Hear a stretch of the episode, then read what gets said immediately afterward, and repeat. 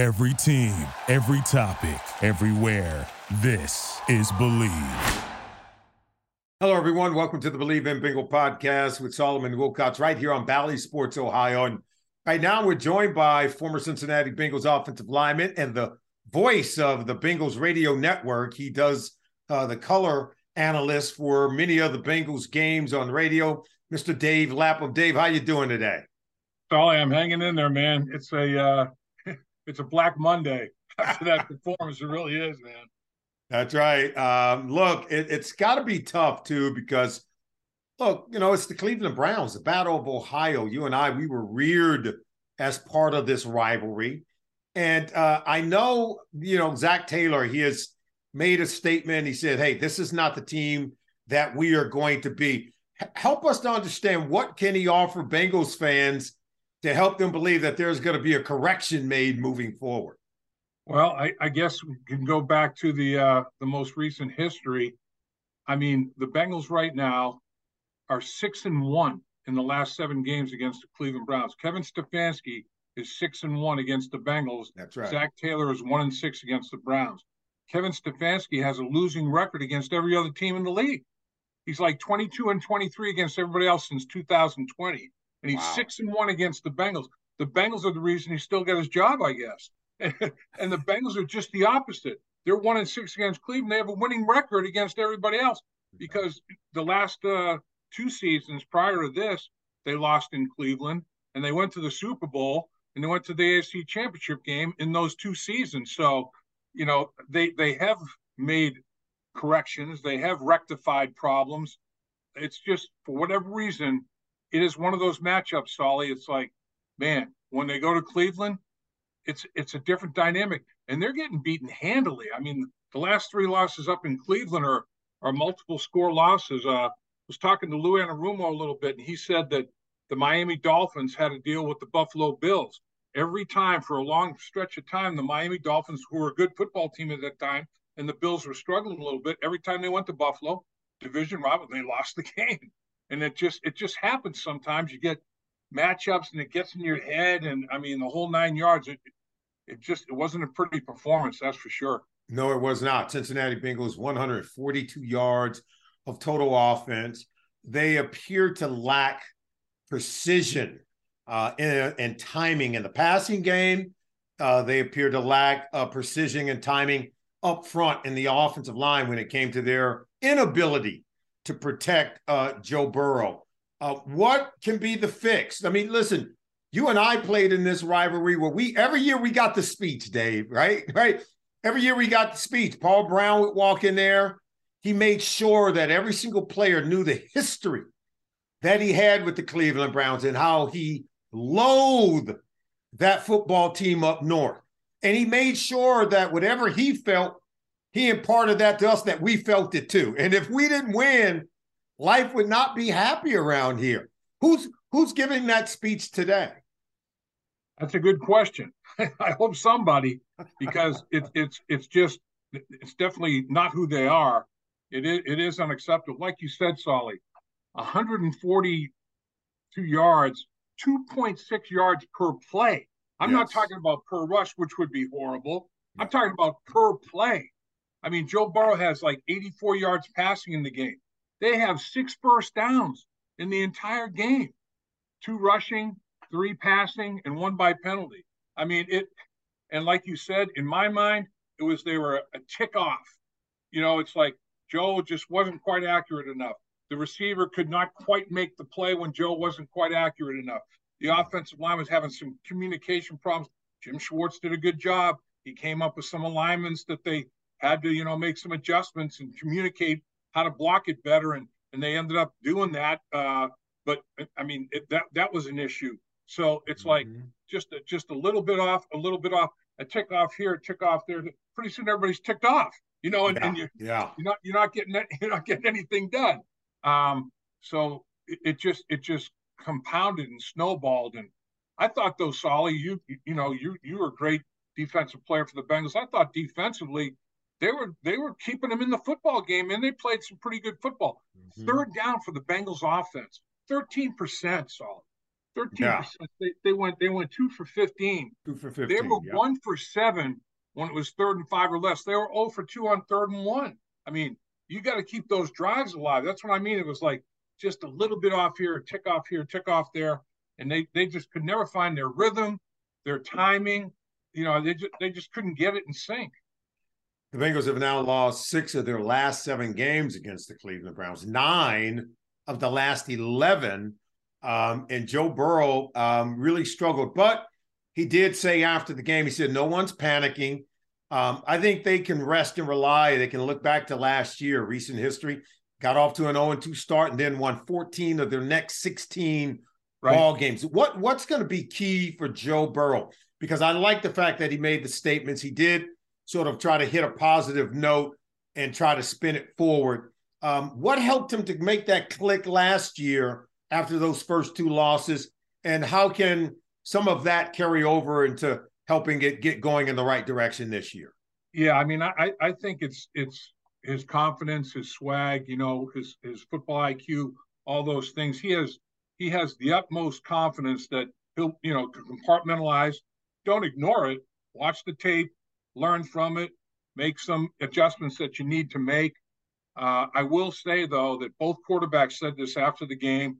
And uh, the rookie punter Robbins was was telling me in the locker room today on one of his punts, he took the snap and the, the NFL logo that is kind of slippery on the football, it was like a steady mist, one of those misty rains. Yeah. And he said he spun the ball to get the laces up and it came right out of his hand when he hit that logo. It was so slippery and he kind of shanked it off his uh, off his foot. He said he was scrambling just to make contact with the football both quarterbacks said it was hard to grip the football. Yes. Joe Burrow put a glove on at one point. What his third pass in the game, I think it was, just came out of his hand and almost was a backward pass. That's right. To make a sideline throw. So you know, I, I think I think that uh, you know under better conditions, I think he'll perform uh, much better. And I think now that he's got these snaps under his belt, I think it's going to help him. I, I think he will play light years better against the Baltimore Ravens. I think he's going to have to bad weather did it sort of invaded the game because pregame the conditions were perfect.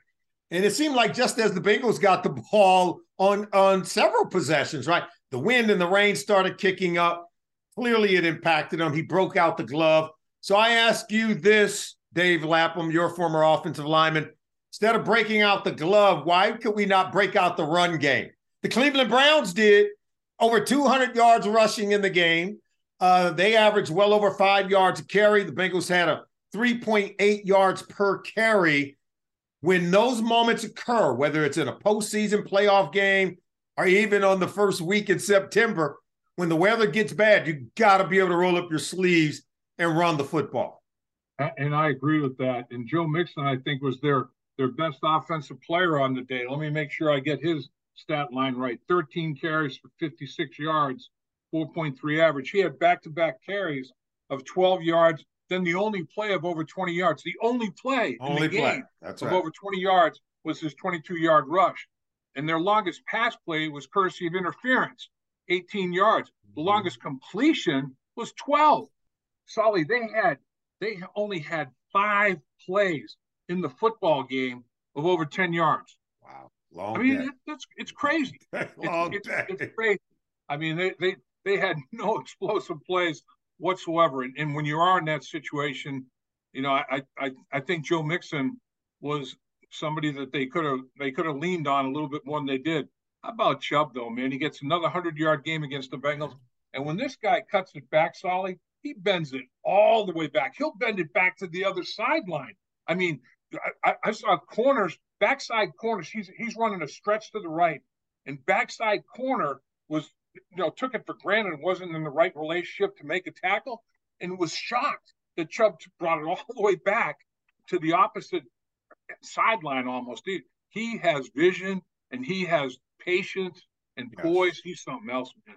He has uh, strength and he has balance. Uh, Logan Wilson had him dead to rights going out of bounds. Somehow, Logan goes out and he stays in he he creeps up the sideline for another 10 yards after after that initial contact. He's just he's so so very elusive. He uh is one of the great running backs in our game. And I think he epitomizes why that running back position, I I really do believe still holds value. And I think one team realized that yesterday. And clearly, I think the Bengals will get that part of their game going. I, one last question, we'll get you out of here.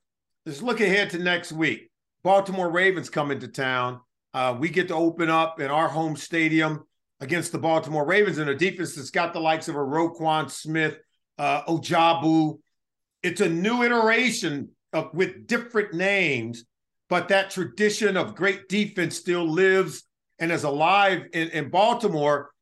How are we going to get it going in the right direction uh, with a really tough physical team coming to town? Solly, I agree with you 100,000%. I mean, here we are in the AFC North.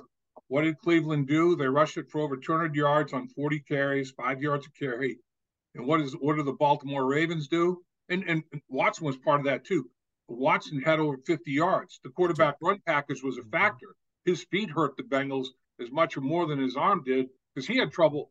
The, the ball was coming out of his hand. He was holding on to it too long and putting it in the ground. That's I right. Mean, he was having trouble holding on to the uh, football as well.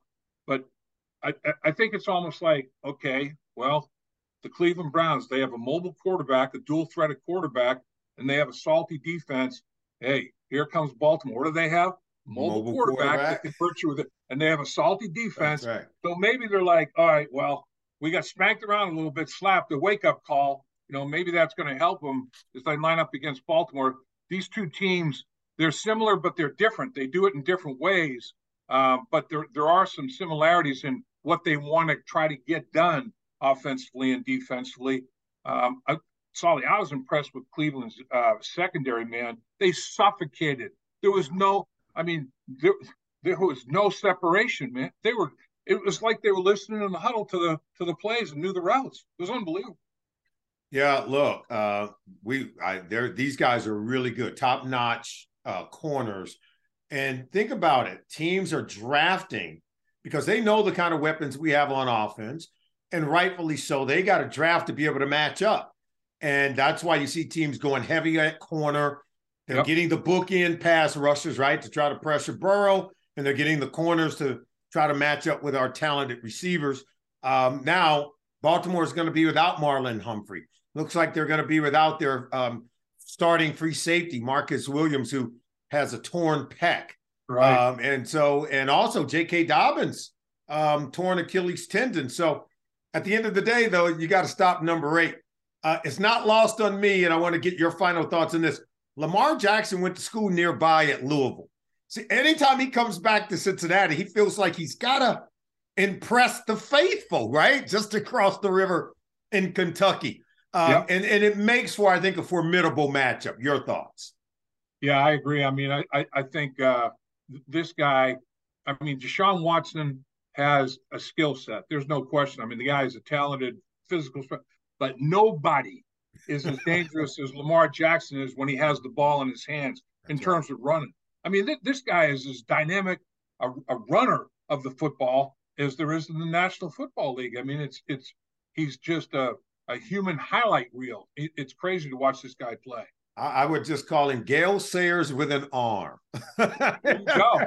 There you, you know, it's a, a, quite dangerous thing.